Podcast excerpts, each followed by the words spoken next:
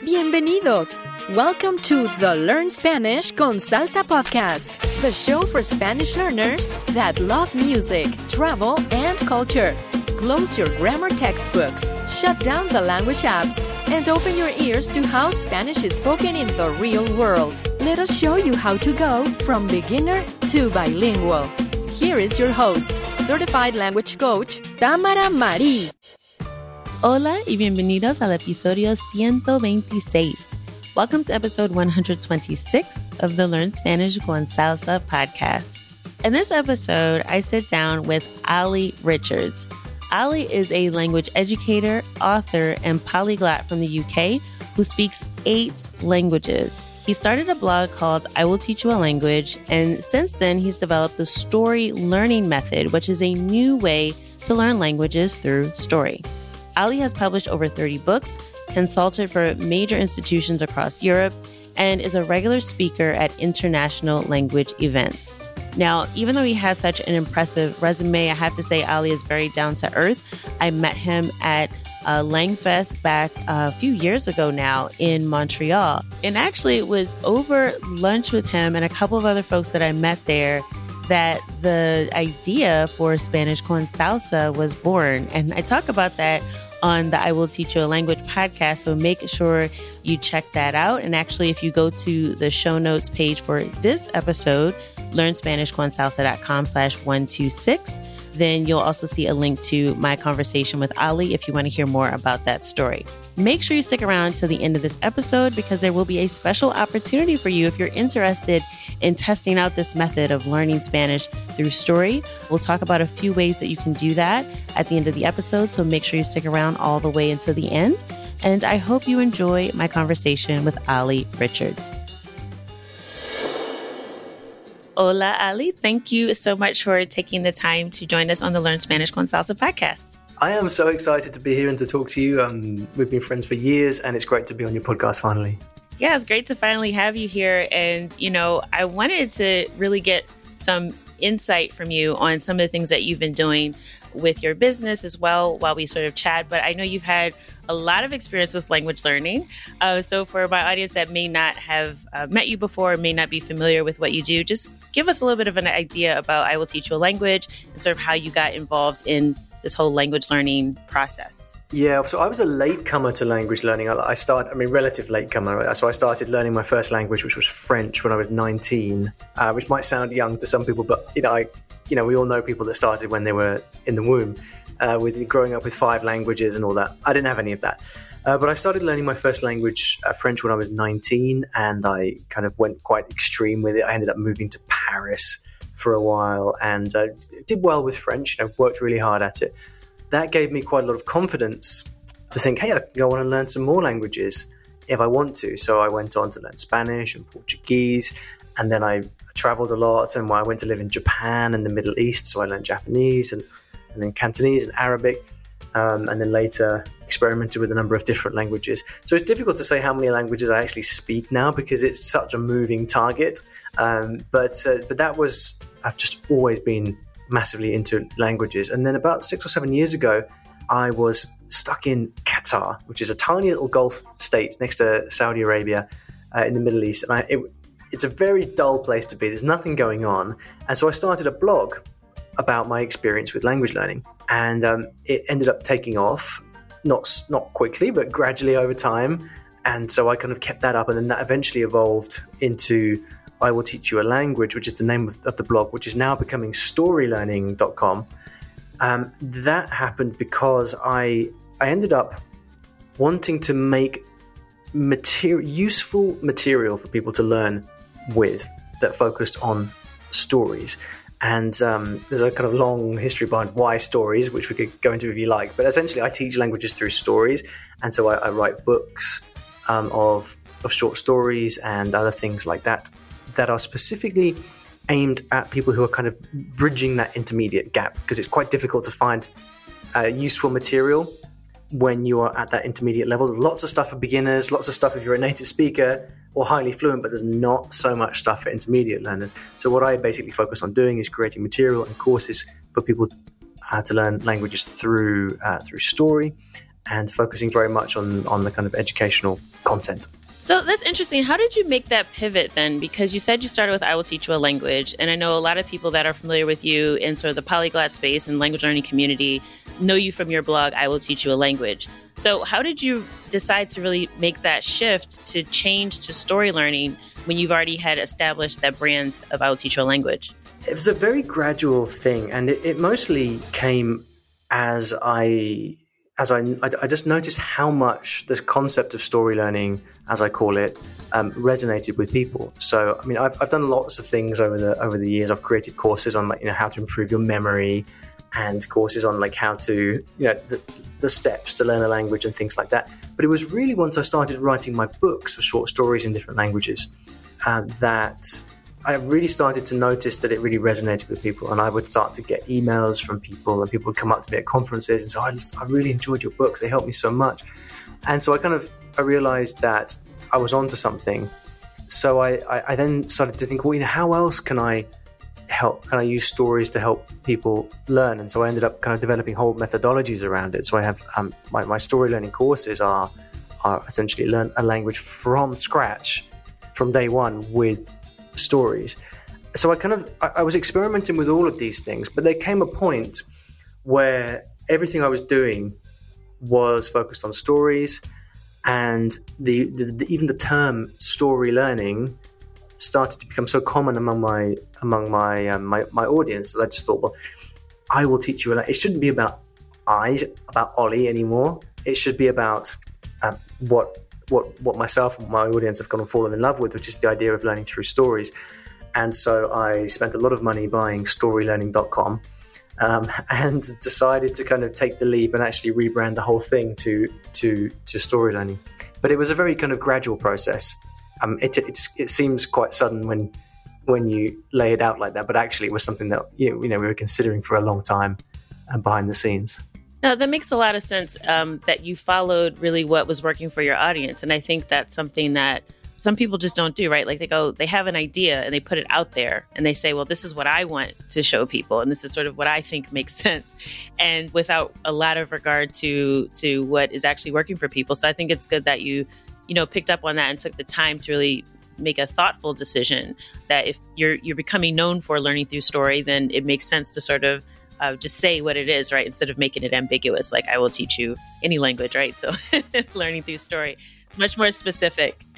it did start off as I will teach you, Olly. This is what Olly thinks. Here's what Olly thinks. Yeah. Go and read Olly's. It started off like that.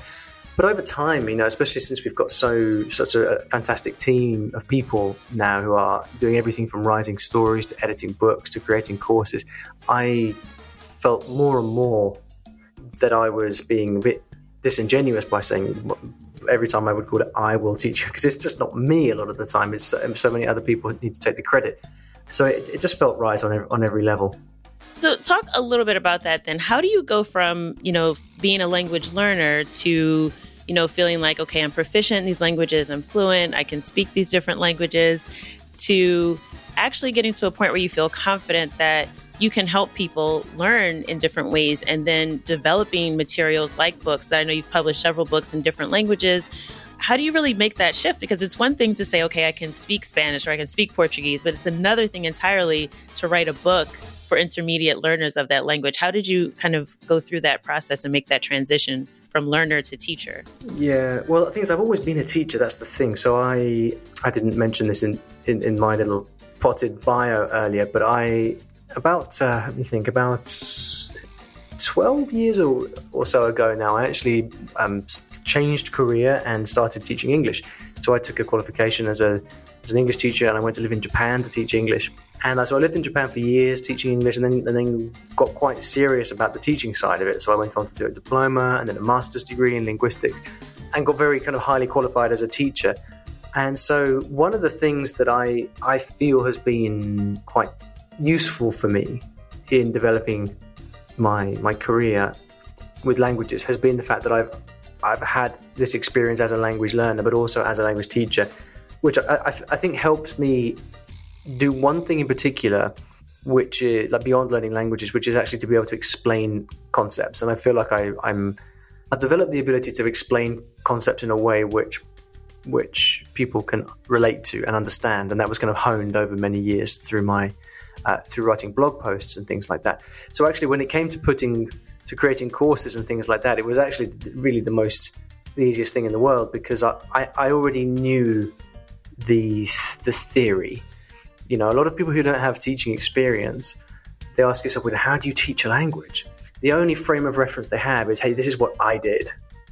And I think this is where a lot of people struggle because that's all that's the only reference they have. It's like here's what I did and teaching people what you did is not necessarily the right way to, to do it. You know, just because it worked for you doesn't mean that it will work for them.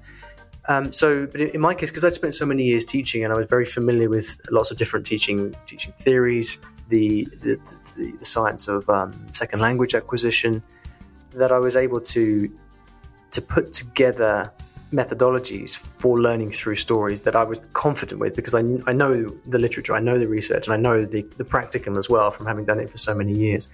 So, I mean, we, we could talk um, specifics if you like about the about learning with with stories, but it was it was actually one of the easier things for me because I, have I've had so many years of that teaching experience. Yeah, you said something that really stood out to me was just that you know, a lot of people teach what they did, and that doesn't always work for people. I think there's a great parallel with that in, in music as well. So, like with, with dancing salsa, there are some great dancers, right? And you look at them and you watch them in awe, and you're like, oh my God, they're like the best dancers. And then you go to take a class with them, and you realize you're not really learning anything because, like, you're not able to to sort of dance the way that that they do and they're not able to teach it because they feel like they have this sort of like innate ability um, and it's so it's really funny that you mentioned that because there's some really great dance teachers as well that are great teachers but it doesn't necessarily mean that they're the person that you're watching like on Dancing with the Stars or whatever like that. So it's just funny that you, you kind of mentioned that that you do have people that are very proficient, but it doesn't mean that they're good at teaching. So uh, that just kind of stood out for me. yeah.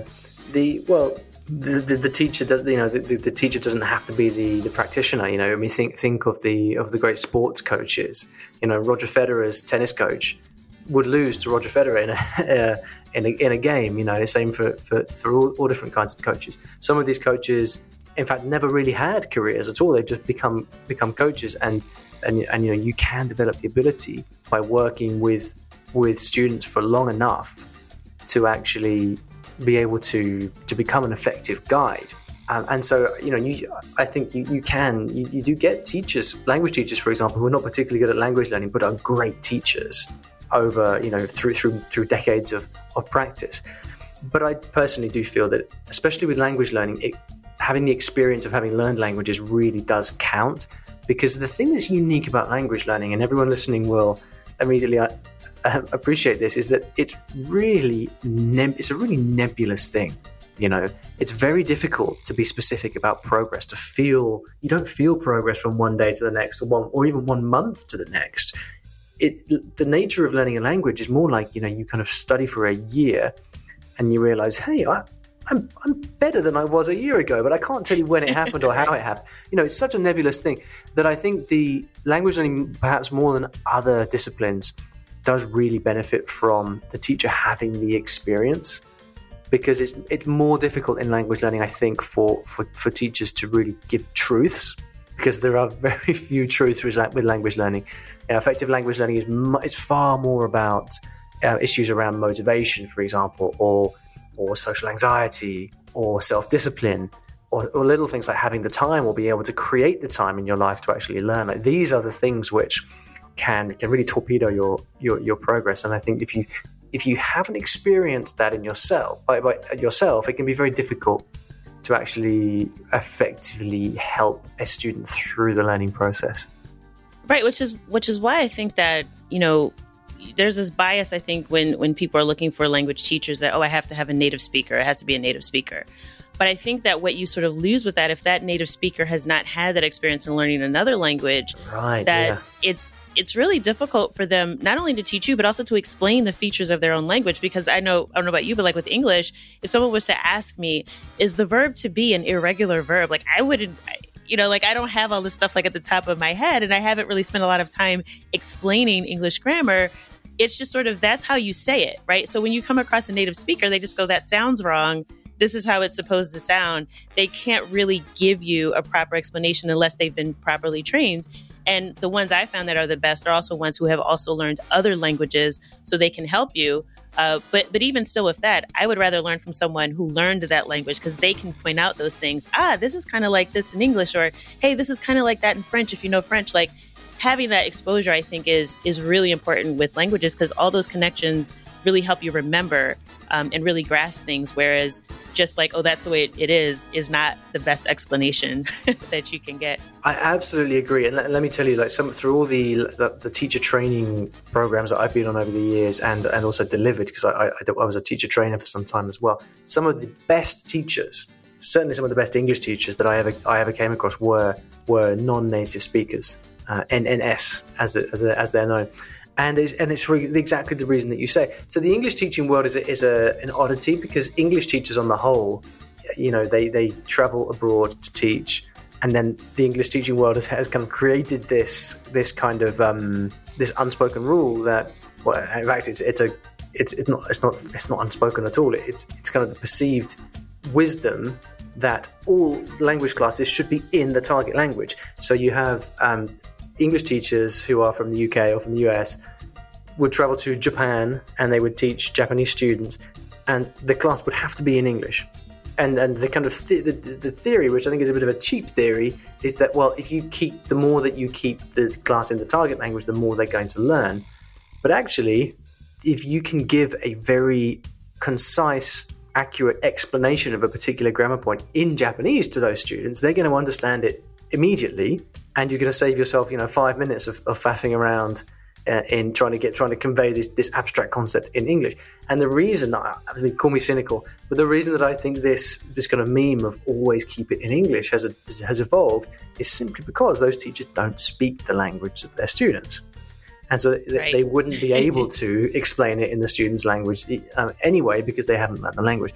In the reverse situation, it's a bit different because if you imagine you take um, lessons with a Spanish teacher, that Spanish teacher most likely speaks English, and that's how they, they communicate in their lessons.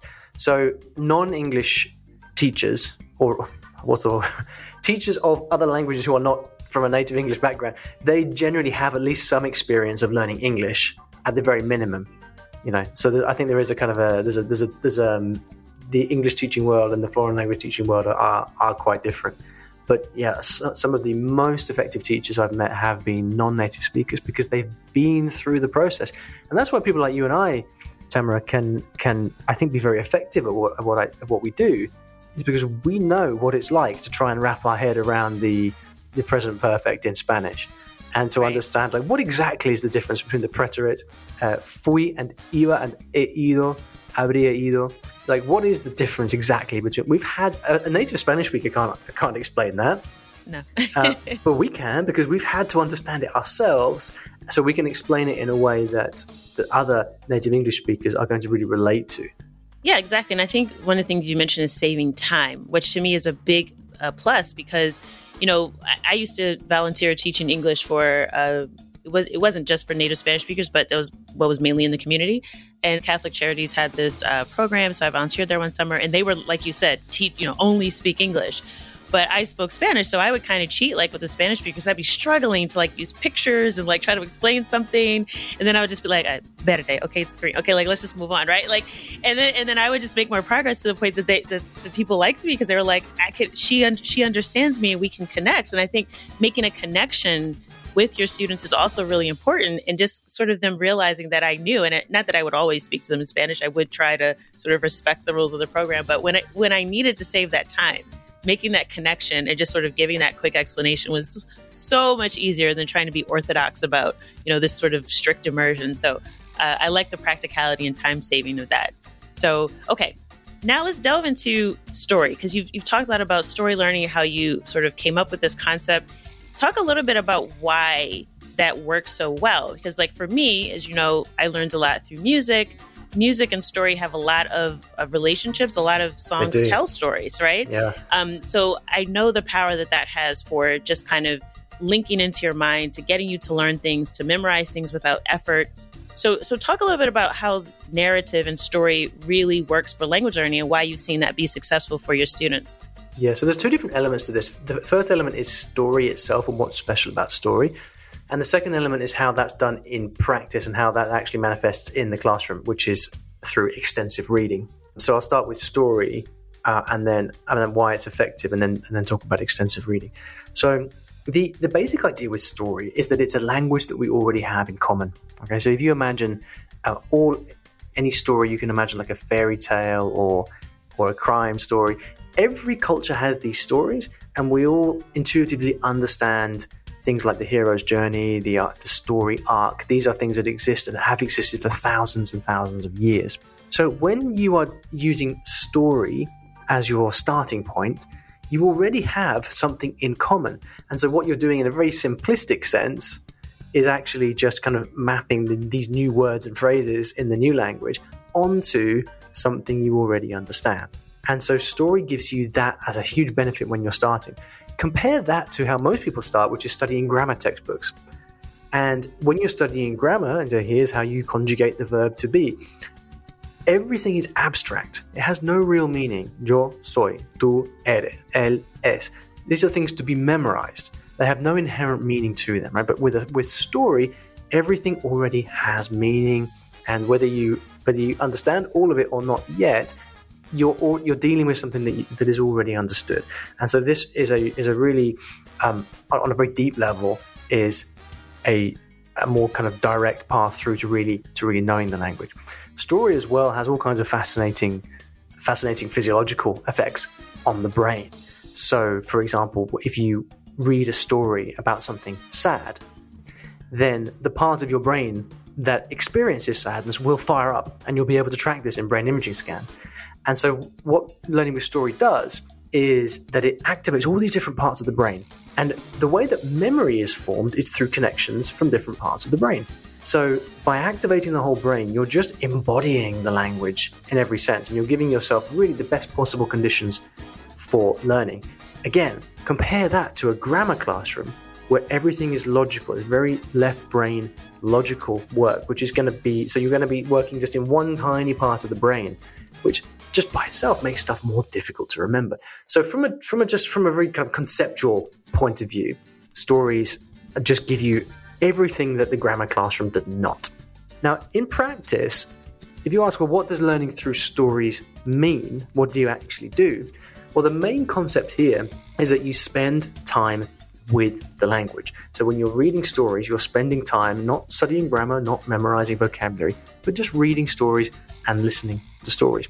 And this is known as extensive reading, spending lots of time with the language. Again, if you compare this to the traditional classroom, you're not spending any time with the language. You're just looking at rules and abstractions. But with story learning, you are spending your time reading, reading, reading, reading, reading, reading all day long. And you just do more and more and more. And the more you build up your ability to read, the more you end up reading. And it's like this kind of virtuous circle where over time you, you develop the ability to actually read anything you want around your interests. And then you're learning like a native speaker does by, you know, by reading books, by going to school, by just living your life in the language. And that is how you get to a really native level in the language that's how you can kind of master grammar without having to learn the rules because stuff just makes sense to you on an intuitive level because you've just seen it so many times in the stories that you've been reading. So, what we're trying to do with story learning is yes, we're using stories, but we're also encouraging this input based approach to learning where you're spending your time not studying in the traditional way, not deliberately practicing or forcing forcing output, which which means speaking very very soon um, if you don't want to, but rather just spending your time listening and reading lots and lots of input, and then you give your brain the opportunity to learn as you go. I like how you mentioned just sort of that immersive aspect of it because it's also one of the things that I believe is a parallel with music, one of the reasons why I stuck with Spanish as long as I did was because it was a part of my life and I was dancing, right, I was yeah. singing along with music. So it became a really immersive experience that I didn't have to force myself to try. It was literally, you know, like songs like you get these earworms they pop in your head and you'll be singing the song even when you don't intend to be. So I would often find myself doing that. But I but I, I thought about as you were explaining learning through story how we get caught up in like our favorite stories, even like a movie, right? We think movies are about special effects. They're really about, like you said, the hero's journey. They're about the story. We get immersed in the character. And I just thought about, wow, if you had that level of of involvement, that level of immersion with another language, right? It it then you're right, it does become so much easier because you're not thinking about like how is the grammar structured? You're thinking, wait, I want to know what happens. Like, is he going to get the girl? Is he going to get to the end? Is he going to get what he wants? Like, you want to know what's going on with the character, and you and all that other stuff falls away where you're, you know, preoccupied. I think maybe too much on, oh, did I say something right, or is this the right way to say something? And the part you mentioned about extensive learning too, I often find that now with Spanish, I am at a point where I can just tell someone something sounds wrong. Like the thing I mentioned earlier that native speakers do. That's frustrating to learners.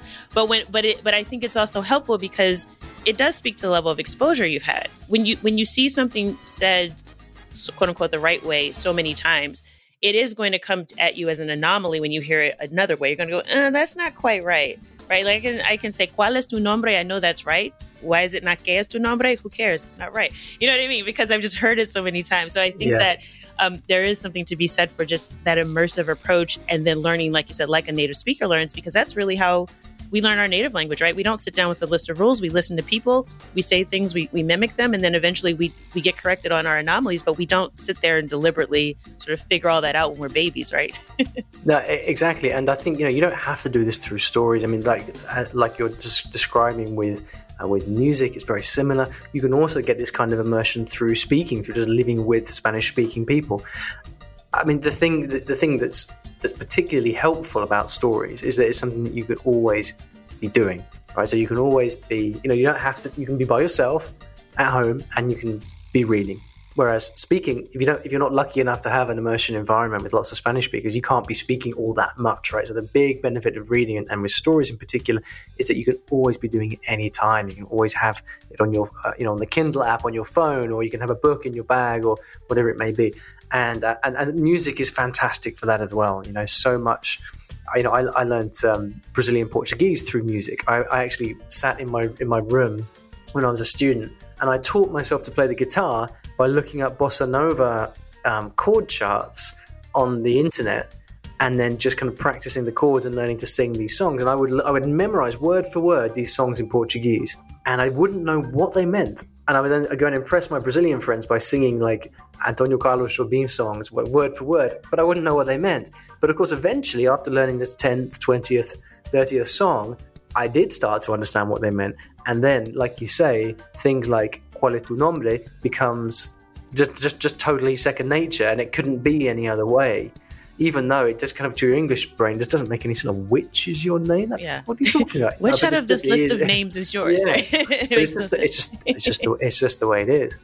Right. Very cool. Yeah, and I love that you had that experience with Portuguese. I actually did try to do some quarantine immersion with uh, samba in Portuguese nice. uh, when I was at home. So I was taking samba classes. I was speaking Portuguese, and I think you know, anytime you find a way to immerse yourself in a language, is is you're winning, right? Because you're not you're not putting forth all this effort. I think we think language learning has to be hard, right? Or we think that you have to have some sort of natural, sort of innate ability.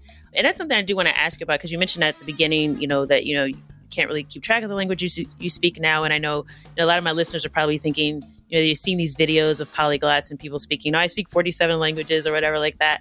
And they might be really intimidated and they might be like, like, I'm just trying to learn Spanish. Like, I, you know, like, and they may feel like t- listening to someone like you, like you just have this natural gift, right? For language. So what would you say to someone who thinks that, you know, there are people who are just gifted at languages, people who are good at language, and then people who are not? What would you say to them? Yeah, it is. It is a, a kind of a problem with the with the polyglot community in, in particular. I think it's a mixed blessing, right? Because on the one hand, so many people actually start learning because they see people who've learned lots of languages and they think, yeah, that means I can do it too. But then at the same time, you get people who are kind of discouraged and then and then think, well, you know, what's wrong with me? I this person speaks 20 languages and I can't even learn one. So it's a mix. It's a, it's it's a mixed blessing, but I think you know it is what it is, and and it, and it does reflect the reality that throughout much of the world, multilingualism is the norm you know, there are places in India where it's totally normal to speak three or four, five languages. In Europe as well, it's very common for someone who lives in Luxembourg to speak French, German, Italian, uh, you know, and then the local language. So, what would I say to, to, to, to people who think that? I mean, because I'm aware that also it doesn't really help for me to say, you know, it's the norm in much of the world for people to speak lots of languages because that as well kind of, you know, you can take that the, the wrong way as well. I mean, I think there is this. This goes for so many things in life. That comparison is such a difficult thing, and this is why I personally really, I really dislike social media. Um, one of the many reasons is just because you're kind of just put in this goldfish bowl where you are just comparing yourself with other people. This person's look at this person's life. Why is their life more fun than me? Of course, beneath the surface, it's it's it's, it's usually not. So, you know, I, I think really this comes back comes back just good life advice. Really, we just get clear on what you want to do, try to shut out the noise, and then work diligently at what you're trying to do with the help of someone who has done it before and can guide you along the path. And just you know, stick at it every day because that's how we all learn. You know, I mean, I've I've learned many languages, but I've also been doing it for a long time. And whereas other people like playing football or or you know reading novels or watching TV, I like learning languages. I've just spent a lot of time doing it, and I've been lucky enough to live abroad. So it's not that I haven't done this. I didn't wake up knowing these languages. I put the work in over a long, long time.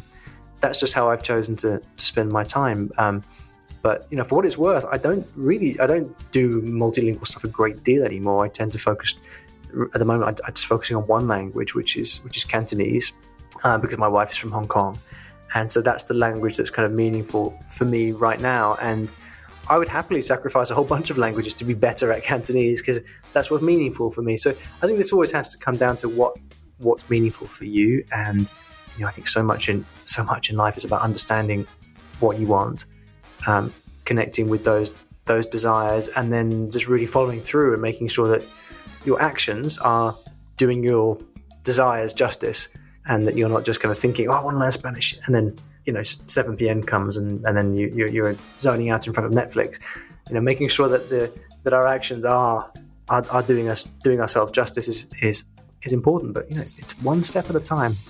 Yeah, and I think one thing you mentioned is that you know you put in the work, right? You you spent the time, and I think a lot of times, you know, like you mentioned on social media or you like go on YouTube, it looks like, oh wow, this person just popped up and they're just speaking these languages. You don't know like how heavily edited or scripted their videos are. You don't know how proficient they really often are. Very, and you also often very, yeah. very, very.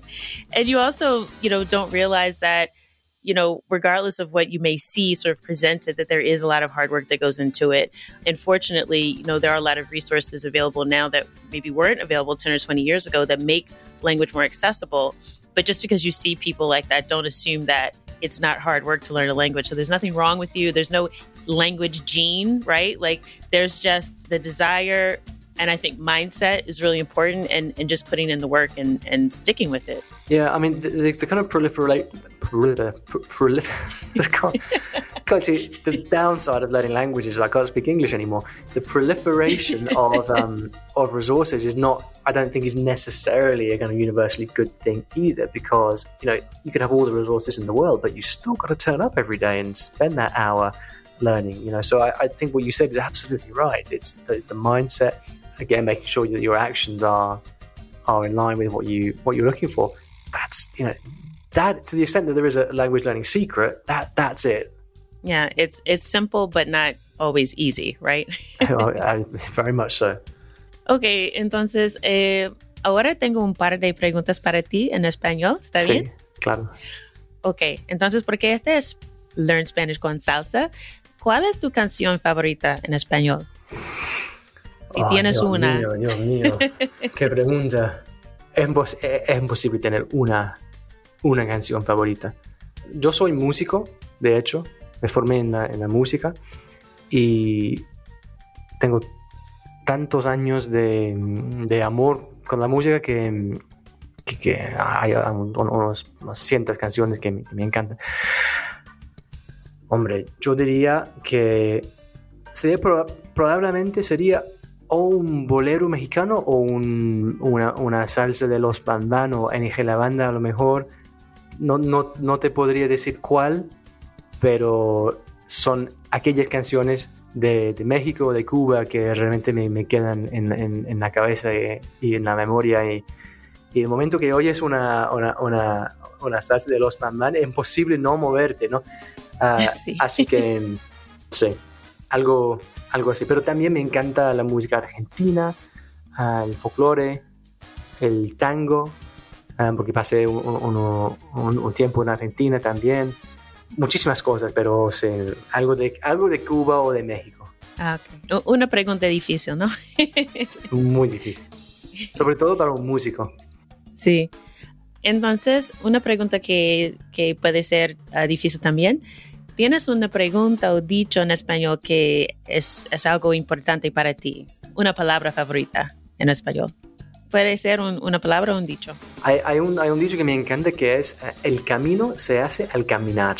El camino se hace al caminar, que en inglés sería you create the road by walking, que para mí significa que, que realmente no hay, si, si hay algo que quieres hacer en la vida, no hay un camino predeterminado para seguir, sino tú tienes que buscar cómo lograrlo, cómo conseguir lo que quieres.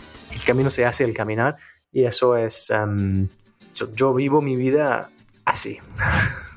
Sí, y tienes que empezar primero, ¿no? No, es sí, claro, no hay perfección, no hay perfección. Como el, dicho chinés, ¿no? El um, journey of a thousand, thousand miles begins with a single step, o uh, algo así.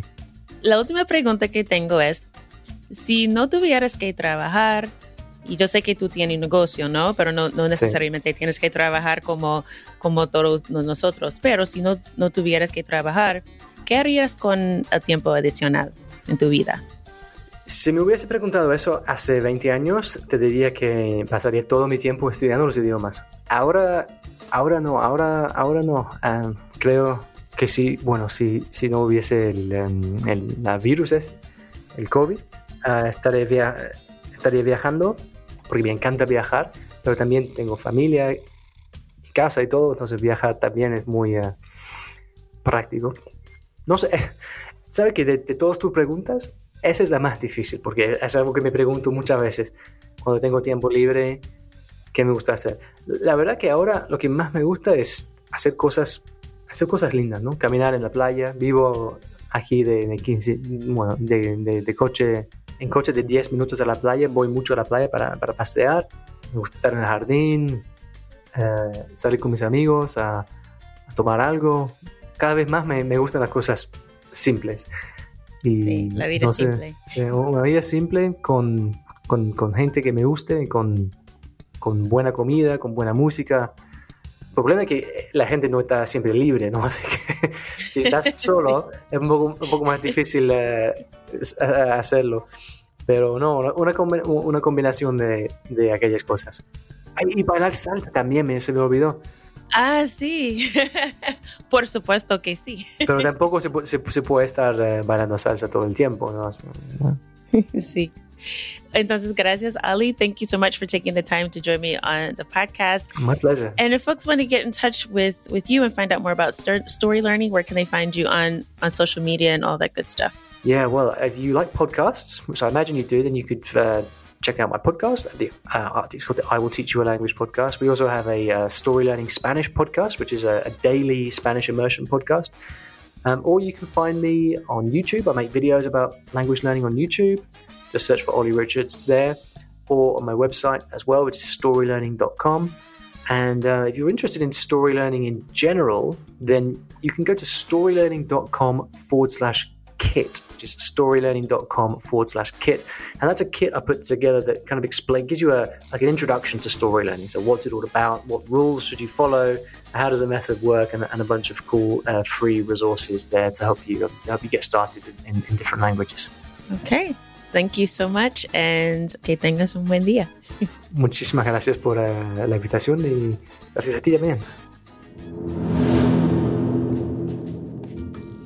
Hope you enjoyed that conversation with Olly and that you don't feel intimidated anymore now when you see those uh, YouTube videos where people are speaking 27 languages and you're feeling like, oh my gosh, I'm never going to get fluent in just one.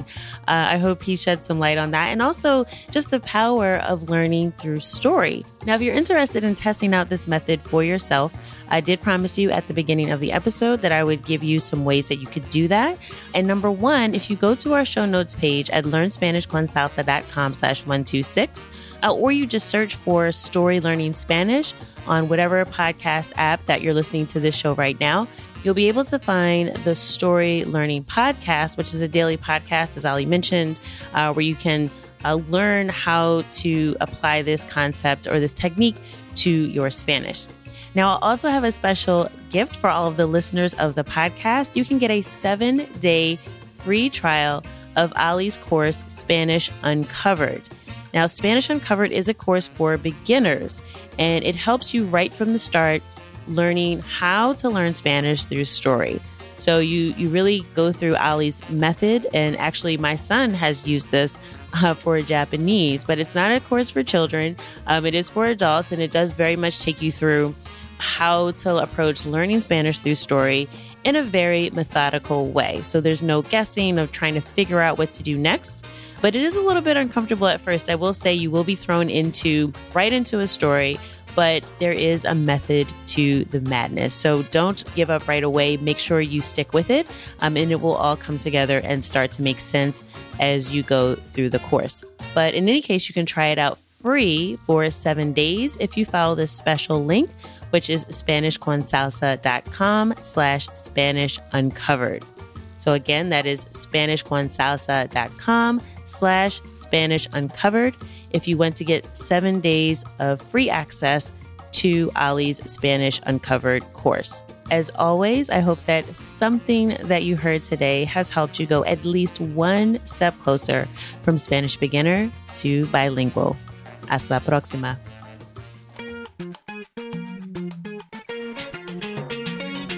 Thank you for listening to the Learn Spanish con Salsa podcast at learnspanishconsalsa.com.